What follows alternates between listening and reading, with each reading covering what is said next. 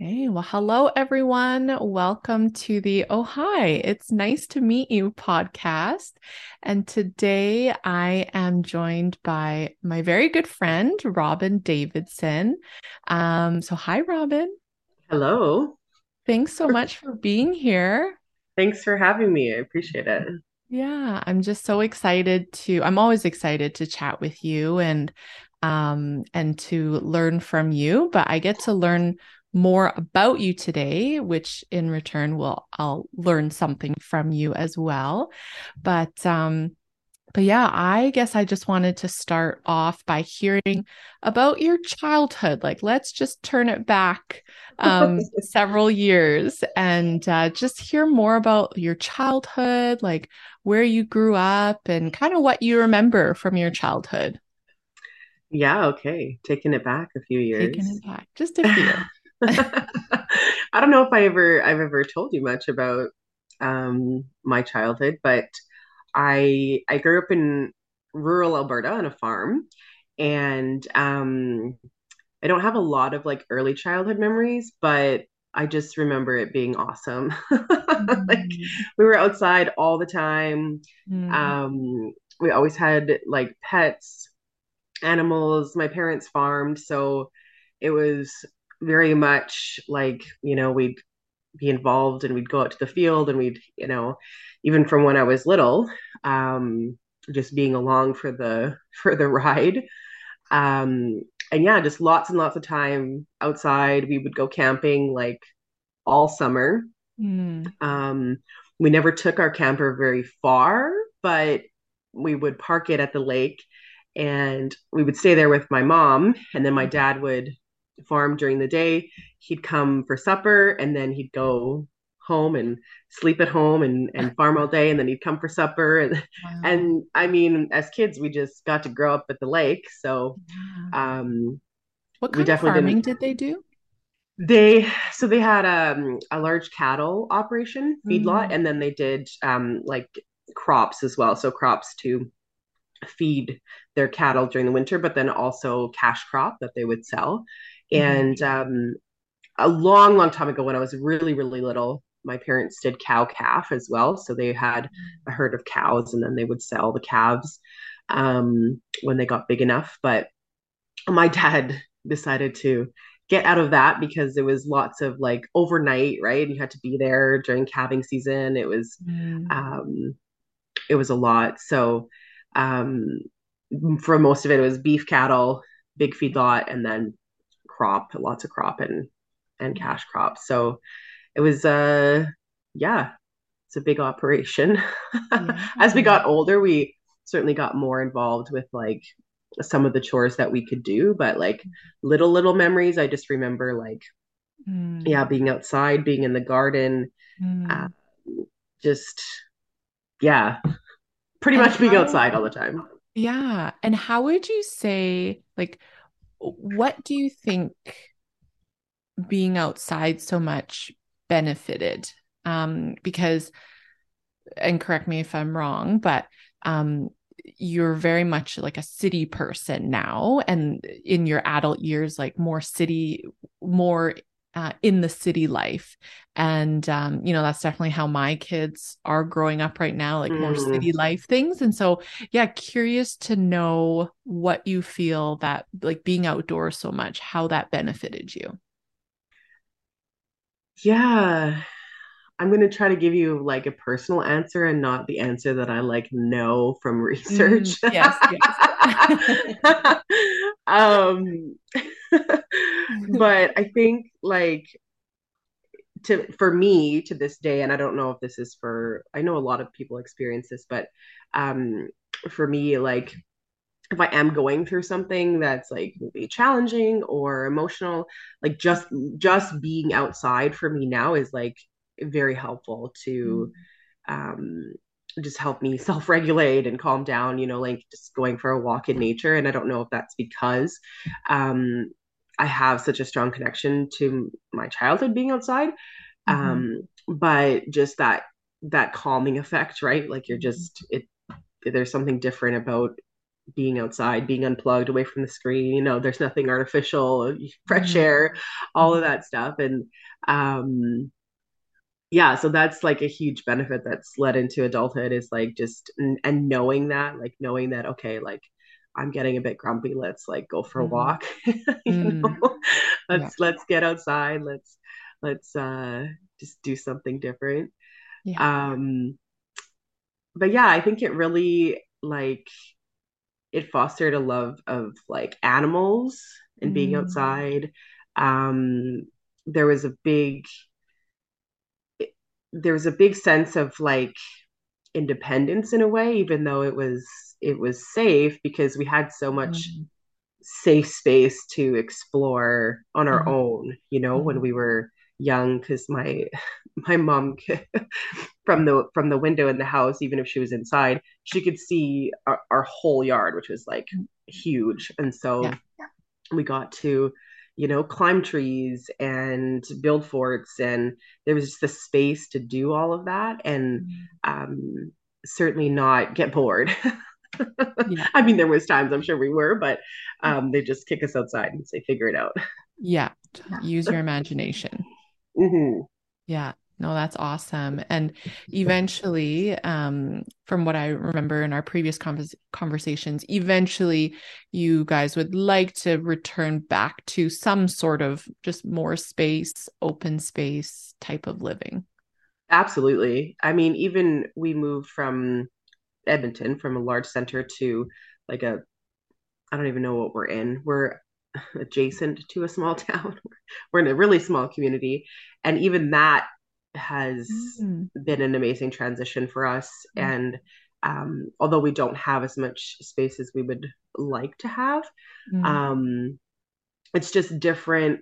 It feels more like home, to be honest, than Mm. Edmonton ever really did because we know all of our neighbors Mm. and we like there is just more space to to walk and there's more green space close close by and uh just that it's just has that homey feel you know where you like wave at people i don't know if you know but we wave to everyone as we're you know if we're walking or driving um and uh just feels good to be part of like community Mm. yeah Yeah, no, absolutely. And I, I definitely understand like the whole, you know, knowing all your neighbors, like that's such a wonderful thing to have that sense of community and almost like a sense of like safety as well in that like you know everyone that you're living around um because we definitely tr- try to make an effort to like get to know our neighbors um but yeah just a lot of the time people just aren't as engaged or like not as willing and yeah for whatever reason. And so that was one of the reasons why I wanted to start this podcast was because there's just a wealth of knowledge from every single person that you meet or could meet um, and if we just took the time to say hi to our neighbor yeah. um, you know who knows what you could learn or connections that could be made right? So for sure yeah, so I love that. I love that you guys have that and I hope I hope that that continues and that you guys do get to have more more and more space yes for those too little ones to run around. That's awesome. Um okay, so yeah, childhood, lots of time outside, growing up on the lake sounds wonderful. Um and so yeah, when did you move away from the farm? When I graduated high school, Okay. I yeah, to basically be able to attend university and start that journey. So yeah, when I was 18. Awesome. Um, and you went to Red Deer, is that right? I did. I went to Red Deer College for a couple of years and then uh, transferred to the U of A Mm. to finish my degree there. Mm-hmm. And what was your degree in? I did my Bachelor of Science in kinesiology, and then I took my Master's of Science in Physical Therapy. awesome. Yeah. And finished that up at the U of A. Yes, yeah. Right. Yeah. And then did you did you think that you would always want to just stay in Edmonton or was that always the plan to stay in Edmonton or did you hope to return back to small town living? Yeah, no, I definitely always wanted to go back to small town. Um my parents for sure would um would have wanted me to come back to my my hometown that I grew up in, um, which they still talk about. But um, mm-hmm. yeah, I, I, definitely I knew I always wanted to be, um, even if it was like I don't know, like somewhere outside of the city, you know, like a, mm-hmm. a smaller center or just a little bit more rural. Mm-hmm. I like having access to a big city. It's very convenient. Yes. um, but uh, yeah, that was always the plan to definitely kind of go more rural. Um, I, I, think growing up, I thought it would probably would have already happened by now, which mm. we all have goals like that, right? Where it's like, oh, by the time I have kids, I want to be set up. But. Um, mm. yeah, we still got lots of time to to get there. Yeah. And how did you decide? Well, how did you decide kinesiology? And then how did you decide physio? Yeah. So, kind of a fun story, I guess, a very type A story. When I was in high school, I think I was in grade 10 and there was like a job fair that came through and mm-hmm. um it's like I have no idea what I want to do. I know I want to be in a helping profession. I want to be in a medical profession, but I, I don't think I really want to be a doctor just in terms of the lifestyle. And so I job shadowed a few different people. So I just got contact information from this job fair and um, set up like a couple different days where I could job shadow people. And um, at the time, sounds really funny now, but I didn't even know what a physiotherapist was. we we didn't have one like in our super small town, and uh, so I actually traveled. I traveled an hour to our closest large center mm. um, to shadow a physiotherapist there who owned her own private practice. And um, spending the day with her, I was like, done. Like, mm. I this is what I want to do. Mm. And then from there on, I just basically made decisions so that I could give myself the best chance of getting into physiotherapy school, which mm-hmm. I knew mm-hmm. was a really, really competitive master's program. Mm-hmm. And so I decided my undergrad based on what I felt would give me the most, I guess, foundation for um, needing to know what I would need to know in terms of anatomy and, um, yeah, human kinetics and things. And so that's why I chose my undergrad. And I didn't have a backup plan really. Like I like I I just just went for it and and I worked really really hard. And um luckily I got into um the master's program. Um and yeah kind of went from there. So right from grade 10 I just because I think I think for me there's I get a lot of anxiety around unknown and like mm. not like having a plan pretty much. Mm. I don't need to mm-hmm. have like it all figured out or have to have it perfect, but I want to have a plan, you know. Mm. I don't want to mm-hmm. just kind of leave things up up in the air totally. So once I had a plan, I was like, okay, I can just mm. work towards this and accomplish it. mm-hmm, mm-hmm. And did your parents have any influence over that that decision making like in terms of your career and schooling and stuff? Not not specifically i don't think. I mean i certainly think that um they helped me develop my decision making process in general. Mm. um like and, they never uh, wanted you to go back to the farm or like do that? No no they never tried to influence like what i would end up doing. Okay. and my, my parents were actually very um like open and honest with both my brother and I that like we don't expect you to mm. you know take over the farm unless that's something that you really want to do. Because my dad he took the farm over from my grandpa and my grandpa started it. And um so my dad understood like that's something that he did full time since he was 16 like he dropped right. out of school maybe even younger. I feel like he dropped out in like grade 9 uh, and was farming like full time since then. And so like he just recognized like this is not something you can force on mm-hmm. someone. Mm-hmm. Um, you know that that life it's something that like it, it's obviously a huge huge commitment and undertaking and um yeah they never made us feel like oh you have to do this right you have to take over the family business which um my brother and i both appreciate because it just wasn't quite the right fit for us. Yeah. Yeah. Yeah definitely. That's that's really great that there wasn't that pressure from their end and they were just supportive. Yeah. Yeah with your decision. That's awesome. And would you say like did you ever consider the differences of being a physio in a suburban like city area versus in a rural area? Did you ever like think about that or did that ever yeah any thoughts about that yeah definitely i think um one of the cool things about the program at the u of a i don't know about the different programs there's a few different master's programs across the country but at the U of A, um, you have to do a certain number of placements, like practical mm-hmm. experience, and um, you have to do a rural placement, mm-hmm. which is cool. I don't know if with the occupational therapy you did as well.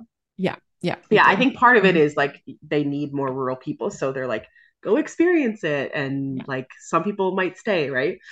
Um, but that was cool to be able to experience it before having to make a decision you know mm. one way mm. or the other right it's like okay i've done hospital i've done private practice i've done you know these different areas gone out rural and the thing about being in a rural state like there's advantages and disadvantages obviously but being rural you're often one of a few or maybe the only one. And so you literally deal with everything. Like you mm. you just have to do all of it. Where when you're in a larger center you typically specialize a bit more. Like okay like you're specifically for you know maybe this ward of the hospital or you are um, working with certain a certain population or a certain type of injury or that type of thing.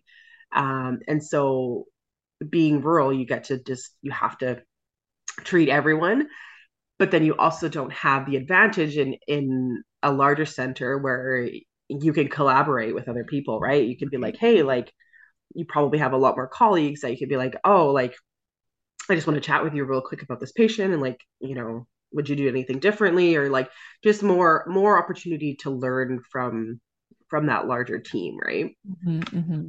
Yeah. And have you done like any rural physio then? Like, have you gone back to that at all? I would say I'm kind. I'm I'm rural now. Okay where I am. Um, I worked at a rural clinic as well in Devon, just mm. outside of um, Edmonton. Um, yeah, so I would say I'm I I'm rural now. yeah, and how is that compared? Like what you just said, or yeah, yeah, like pretty similar. Um, I also find there is there is a really different vibe. Like even if you look at like private practice clinics. So I find at a small town private practice clinic, everyone, like even the patients, are just more laid back. I don't know. It's just like, like, it's kind of that like hometown feel where you're just like, you know, people and no one's really seems to be in a rush and like there's no traffic you know mm. like we're not like you know just trying to get in our car and get to work and then mm. you know trying to like fit in physio really quick like maybe on the way home or that type of thing it's like it's just everyone's like super calm most mm. of the time mm-hmm. where i mm-hmm. found um sometimes and it's not like always like this but in in the city it's a little bit more like you know appointments like this is an appointment i'm here for my appointment i'm not like i'm here for my appointment but also like let's chat or i'm, I'm going to bring you coffee or you know bring in some treats for the team or this or that. So it's just yeah. a little bit more of that laid back feel i think in in a rural setting. Yeah. Has that helped you you find like personally? Oh i love it. Yeah. I love it. Sounds I'm I I'm not very good at like doing things rushed like quickly. okay. And I even find like as I've learned more about myself, like I I give myself extra time, right? There's lots of physios who can like see people like 15, 16, 20 people a day and just kind of like keep things rolling. And um I'm not one of those people. mhm, mhm. so I um yeah, I like to take the time to really like connect. And I think that I think honestly like having that connection, like that therapeutic relationship is so important in the actual like rehab for someone um Mhm. and buy-in and trust and um so I think that that is an important part of of being a good therapist. Absolutely. And just even like from a self-care perspective, like just taking the time to Yeah. not rush yourself through everything and yeah, just slowing down, I think. Yeah. Actually Some taking a lunch break mm-hmm. I didn't for so long because it was Mhm. just the norm in in private practice is just like just work through lunch because if you take a lunch, it's just time you don't get paid for, right? So yeah, I'm like, mm-mm, not anymore. No. Taking a lunch. Yeah, I'm taking my lunch, taking my time. Yeah. Oh, that's lovely. Um, just coming back to uh, something you had mentioned when you were deciding on what to take in school, you had said that um, you, you know, feel anxious in the unknown and you need to plan things out. Looking back, or if you could go back, and you also had mentioned you just thought of one route and you just went for it, worked hard towards it. Looking back, would you change anything about that at all? No, Yeah. no, Yeah. I wouldn't. Mhm. Yeah. That's awesome. Yeah. Because, yeah, I think like I know when I was thinking about of what to take in school and stuff, it's like, okay, you got to have your plan A and plan B and plan C. And I actually don't hear very often people say, like, no, I just knew this was it and I just went for it. Um, yeah, because I myself haven't thought that way. And so, yeah, I was just curious to know. I think that's really great. Yeah. I think I had I had the confidence because I um I was a very strong student and so I knew that if I worked hard enough, I could I could get in, right? And so I think it's important to like understand your own strengths and um, know that know when it might be really important to have different options Mhm. um, based on how realistic it is to pursue. Because the the year I applied for um, physio school, the um, the G the the GPA to get in, you needed a 4.0, Like which was higher than the. GPA for med school. yeah, like Yeah, it's nuts. because it was so competitive, right? Like there was a, just so many applications. So, um, yeah, I mean, it, at some point, it's just like if if that's your if that's your only option, but you don't have a 4.0, it's not going to be in the cards, right? Yeah, yeah. So you're just very like realistic and but also like it, just has to happen kind of Yeah, kind of just gonna make it happen. Yeah, and obviously, if I wouldn't have got in, I would have come up with a different plan, right? But Mhm, um, I just just chose to not focus on plan B until I needed to, if I needed to. mhm, mhm. How do you feel about being in the unknown now? Like, is there still anxiety? Oh yeah, Yeah. for sure. yeah, I think that uh, I'm definitely still a planner, and I like to have um, a plan around things. Again, like I wouldn't say things have to be perfect, but if it's like there's an issue that um, I'm dealing with, as long as I'm like, okay, I have a, I have at least an a, approach on how to figure this out, then um, it doesn't um, affect me the same way as being like, I have no idea what to do. That that to Mhm, me is like that out of control or like having the unknown is what probably gives me the most anxiety. mhm. so speaking of the unknown, if I Yeah. may transition to you becoming a mother, becoming a Yeah. parent, that in itself is just a long time of being in the unknown, Yeah. um, or it can be. Um, yeah, how was that transition for you? It was it was good. I mean, when we were when we were pregnant with our first, when I was pregnant with my first, um, he was very planned. Like, um, we very much were ready to start a family. I think we had Mm, been married for four years or something at that point. mm, Um, and uh, yes, he was very much, we were very excited to start um, a family. And uh, obviously, yeah, you don't know anything. I always say with with parenting, it's like it's all on the job training because no matter how much you read, I mean, you, you might have an advantage if you read more, but it's still all on the job training. yeah. Um, and I think the biggest surprise for us when when we had our first was him having a diagnosis, um, which we had no idea about until he was born, right? So that was like, um, I guess the biggest. It just it was just it was just surprising. It was something that something else that we had to tackle on top of being new parents. hmm Yeah. And do you mind sharing what his diagnosis was? Yeah, so our son has oculocutaneous albinism, which Mm. is a really long word for uh, just having no pigment in the skin, hair, and eyes. And so he was born with a full head of hair, but very, very white, as you know, Carmen. Yes. Most beautiful little, yeah. You and Garrett are godparents too. Yes. to him, so you know all about him. Um, very, very, yes, white, white, white hair, um, pale skin, and um, well, I mean, when he was first born, um, my mom and and my husband were like, kind of like, what's going on? And I was just like, I'm going to sleep.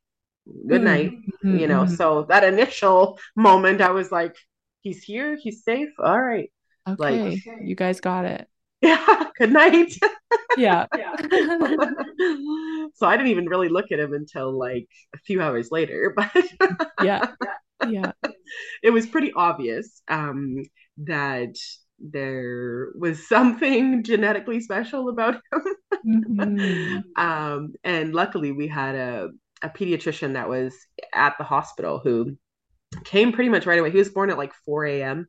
and she was there, I think, at nine, probably when her shift started.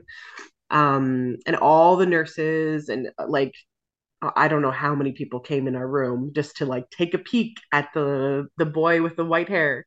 Um, so many people. And and the reason why it was so obvious is because Anthony, your husband, is Jamaican. Yes. Yeah. Yeah, I mean that made it extra for sure, extra obvious. I remember Yeah. the the pediatrician was was talking to me as Anthony had went out to get us some breakfast and she's like so we're we're thinking that your son might have a condition called albinism and I'm like okay I've never heard of this like what's going on Mhm. and um she's like we're going to run some tests and like it's nothing to worry about which is because of the color of his of his hair and things like that we're we're just uh, we want to look into it and do some tests and we'll follow up with you and and this kind of thing. And Anthony comes in the room, and I said, "Oh, you know, Dr. Janica, this is my husband Anthony." And she looks him dead in the eye. She's just straight at him. She's like, "Your son has albinism," and we're both like, "Oh!" And it's like it kind of was like.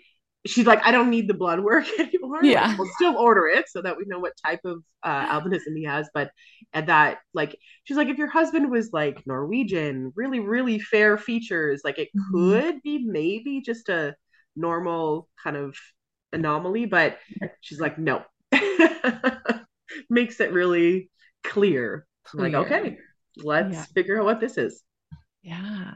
And so how how was it um because I just love the way that you speak about him, you know, that he's genetically special and Yeah. um yeah, just so positive and like proud of him and I just have always admired that strength from from you guys.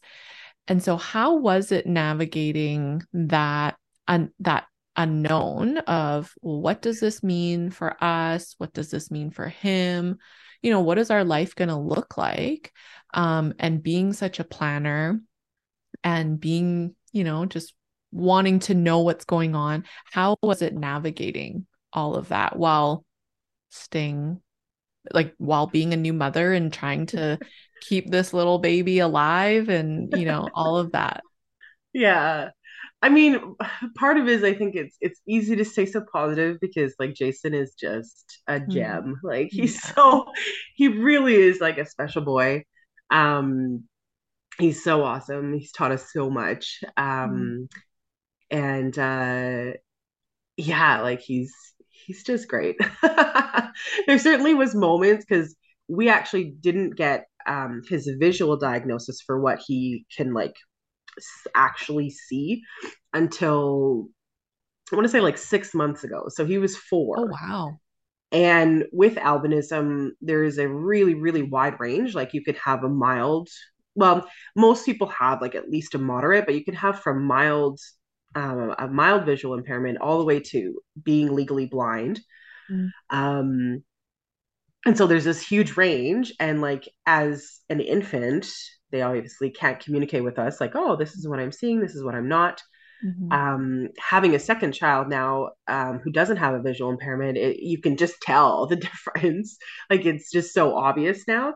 But mm-hmm. as a new parent, I I didn't have a clue like what was normal, what wasn't normal. Like I remember now, like looking back, Jason didn't um he wouldn't uh like make eye contact for mm-hmm. like a really long time. I think he was mm-hmm. like mm, around one before he mm-hmm. could like actually make contact and like respond to um like facial cues like smiling and things like that or like if somebody was was in the room or something lots of lots and lot like most um, children who don't have a visual impairment will turn their head they'll like look at what's going on mm. and he mm. just he didn't do that because he didn't mm. he couldn't see that far right so mm-hmm. um yeah just lots of things that have been different now comparing mm-hmm. but um yeah i uh there's been moments really hard moments especially like just not knowing like um, how it's going to affect his development potentially and like just moments when you when you know you feel like you don't want him to be disadvantaged because of his vision mm-hmm. because we mm-hmm. know how intelligent he is we know mm-hmm. how wonderful he is and we want him to have all of the opportunities right mm-hmm. um but it's it's just a moment and then you know i usually lean into my husband and um, he reminds me how special uh, mm-hmm. Jason is, and and um, how much that you know we're going to advocate for him. And mm. so, he, like, he has a great team, mm. and uh, he just shows us every day, like, just the amazing things that he could do. Because so we did find out that he he is legally blind, and he has a real like a quite a significant visual impairment. Mm. Um, but he's he's so functional because he doesn't know mm-hmm. any different, right? He was born mm-hmm. with um, the visual impairment that he has. It doesn't get better or worse over time, mm-hmm. and so he's learned how to navigate his environment without, you know, much difficulty. Yeah, like yeah, that video I saw of him washing dishes and like so so incredible. Yeah, he does everything.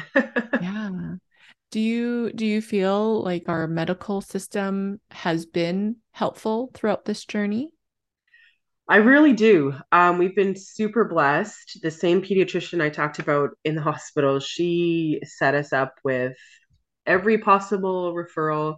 I think some of them were just for peace of mind but um, honestly she was she was amazing. She mm-hmm. um it was dr janica at the royal alex is that it was yeah. I'm pretty sure she filled in for our pediatrician at our girls very first checkup like oh height, height of the pandemic like yeah. yeah and she was lovely and there are some things going on there that she responded to really quickly so yeah she was fantastic yeah just i we were so so lucky uh, the biggest thing we needed was an ophthalmologist um, mm-hmm. which we went through the stollery initially mm-hmm. and um, jason's been seen by an ophthalmologist every like three to six months since he was mm-hmm. born so that's been pretty um, regular and that has been amazing just the care that he's received um, but she like she sent him to a dermatologist um,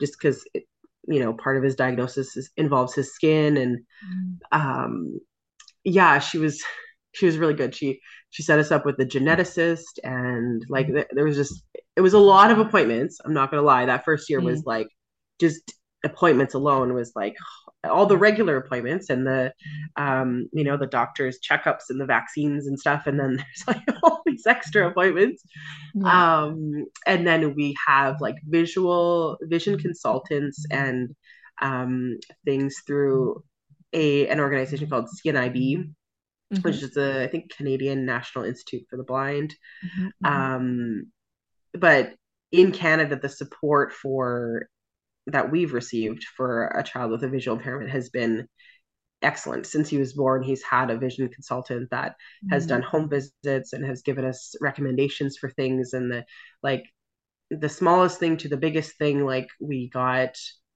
um, recommendations to be able to tint our windows in our vehicle so there wasn't as much sunlight. And we've gotten recommendations on like now that he's in school um, for different modifications that they do at the school to make sure transitions are are highlighted with like contrast and we mm-hmm. walked through the playground and we we they just took our um not even ours but like as a team with the vision consultant they took all of our concerns and just like eliminated them just like reduced mm-hmm. barriers made sure that there was nothing that he would potentially run into or not see and uh yeah and equipment and they they got like special film to cover the lights so that they're not as fluorescent and he can you know see better Amazing. and yeah the support has been really really really great and it's it's uh yeah we couldn't imagine like you know doing it in a different country where there wasn't right. the same amount of support yeah and i know a lot of that too is uh, yours anthony's you know perseverance and um, just you advocating for jason as well. And so i mean he's so lucky to have you both as his parents. And yeah. Thank you. uh, wow. So um yeah thank you for sharing all of that. Is there something that you feel like um either you would want other people to know what it's like being a parent to a child that does have a disability um, or something that you wish other parents with children with disabilities would know? Yeah, I mean, that's a big question.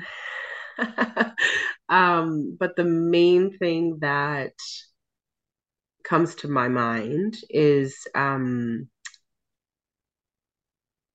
just awareness around like i think so so many things come back to conversations in the home right? Mm-hmm. and like what we're talking about and what we're teaching our kids. And i remember um reading about a study i don't know if you've heard of this one but like i, I think it was a while back it was probably a long time ago but they showed kids a bunch of pictures and they they tried to see how many pictures the kids could identify and i think only like two out of a hundred kids knew what a wheelchair was like could actually just mm. verbalize like that's a wheelchair mm. and um i think it comes back to that like unknown like if you're not mm. exposed if you never ever see a wheelchair like why would you know what that is?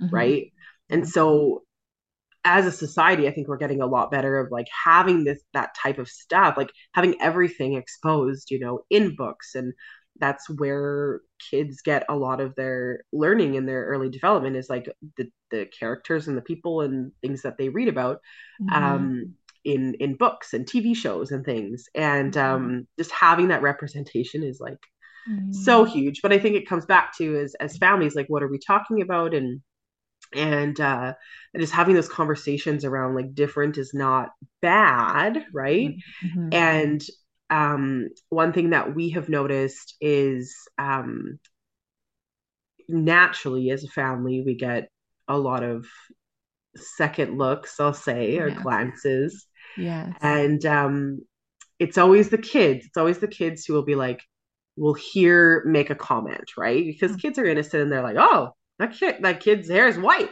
you know like mm-hmm.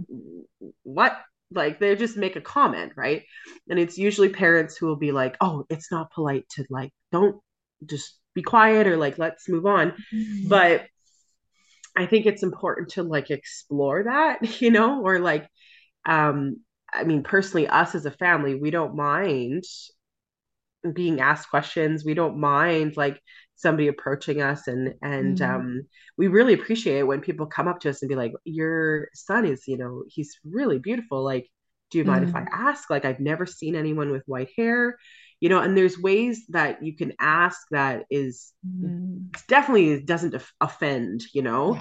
Um and that we are more than happy to share and like mm. educate and that we know he's unique and we want as many people in the world to know about albinism as we can and so we we love to be able to to do that but um it takes a lot of courage for somebody to actually do that right just to right to approach a stranger and to ask instead mm. of staring or instead of making a comment or instead of you know just telling your kid to be quiet because it's it's awkward or embarrassing mm. um but just to yeah like encourage that natural curiosity and and uh like just to have kids exposed to different is mm. awesome you know mm-hmm.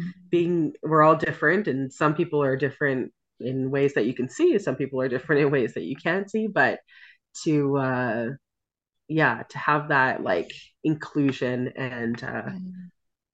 for everyone to just feel welcome and to feel part of yeah yeah i love that and again it's just like taking that time and and like you said having that courage to just say hi to yeah. the people that are around you. Yeah. Um, because who knows what you'll learn, and you'll probably learn some. You'll get to know Jason. You'll get to know a Jason. Yeah. And that's so special.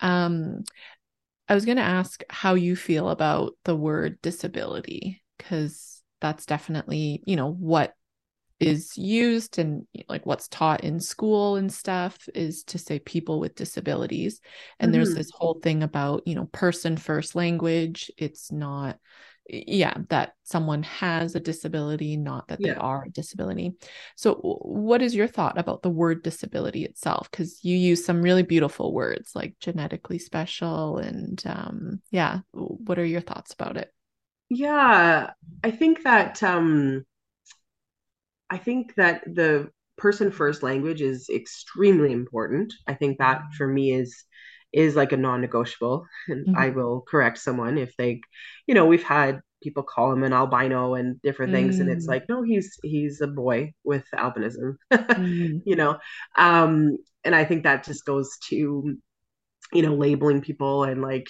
having it be part of their identity but mm. um yeah, I think that that's the most important part. And then outside of that, like I do think disability is a very accepted word. It's commonly used. And I think that it's important if you have someone in your life who, um, you know, has a disability or identifies that they have a disability, it's important to ask them about it and have that conversation because I think for different people, different language is maybe triggering.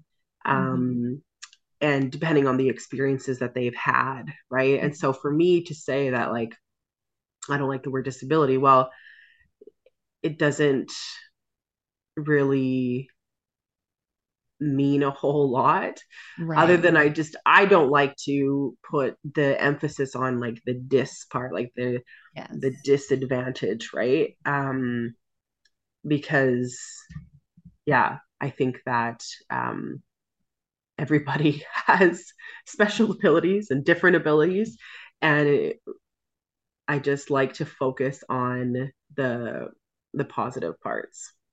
For sure.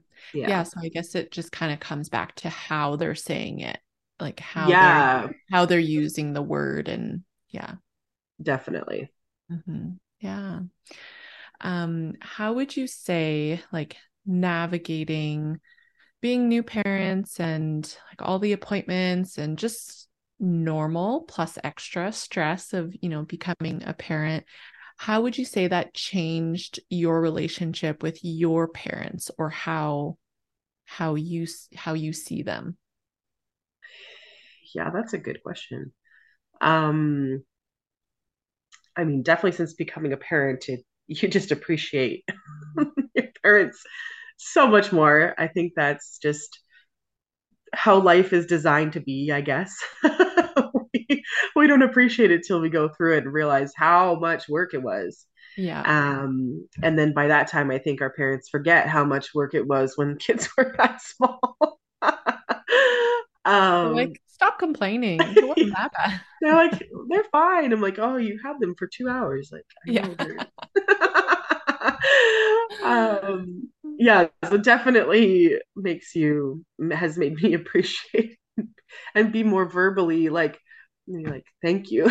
Mhm, mhm. more grateful for all the opportunities that they provide. And sometimes i'm like mom i don't know how i don't know how you did it. Because my mom especially when we were little when we were in those really early years like she would have been single parenting like my dad was Right. so busy right? He was Mhm, gone all the time and working all the time with the farm. So um she was figuring all that out on her own mhm, so mhm.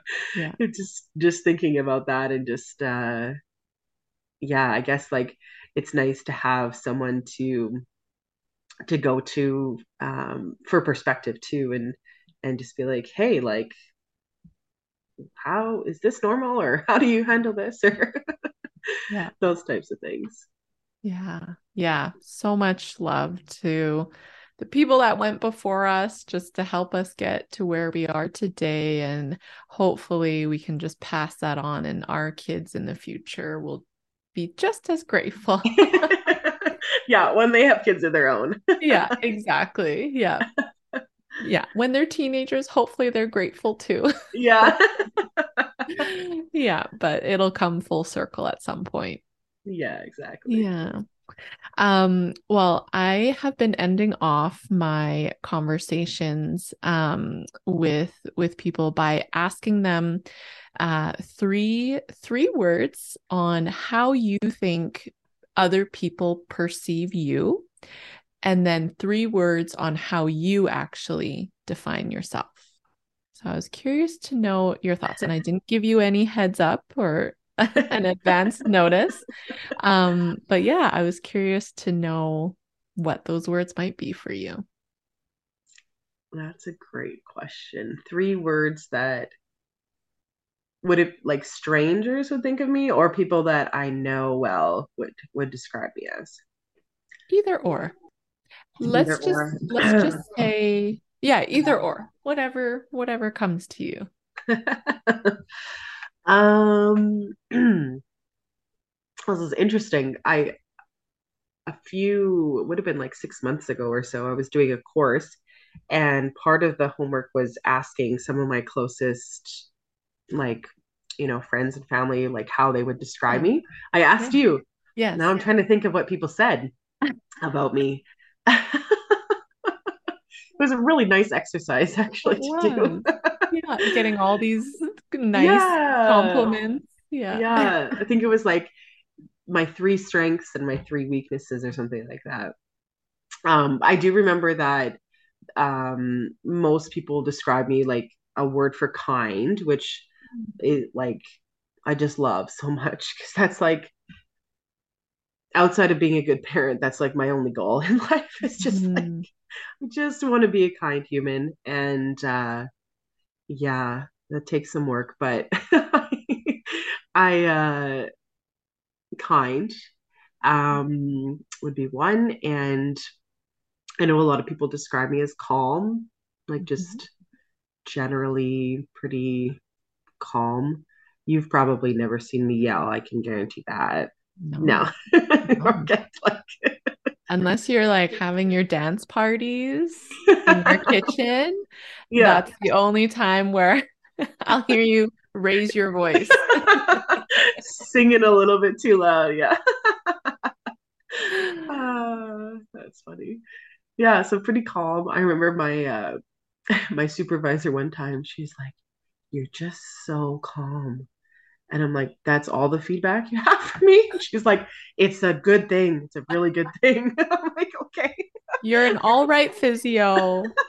You're you're yeah, you're fairly organized, but you're like really, really calm. She's like, It's like you can just handle anything. I was like, uh, I don't know about that, but I'll look calm, I guess. Yeah. um, and describe me. I've been described as a good communicator. I don't know about today, Yes. but I have been described as a good communicator. That you are. Yes. Thank you. Yes. I agree. I agree to all those three words. Yeah. And then what are three words that you would that you would use to describe yourself? myself. I would describe myself as introverted. I definitely um I love conversations like this, like one on one. Do way Mhm. better than um, you know, large groups or, or crowds. Um so introverted. I would describe myself as kind as well. Um and I think that's the quality that I that I like about myself. Um and yeah, well, I don't want to use the same ones that I used. um, It could be the same because maybe same. like you, because it could just very well be that how people get to know you, it's your genuine you, Yeah, right? And um, I think I think sometimes there's a difference between how someone perceives us because they're not really taking the time to get to know us, or we haven't got taken the time to actually expose ourselves as well and have others, you know, let them in. Um, yeah, so it could very well be the same words because you've you're just a genuine, real person. I try to be for sure. Yeah. And I'll just take that word then. I'll just take genuine because that's that's what I want to be is just Yeah, yeah, genuine and real. that's awesome. Well, thank you so much for our conversation today, Robyn. We love you. We love your whole family. Just uh, we and we miss you guys. Um, so we can't wait till we chat again soon. Absolutely. Thank you so much, Carmen.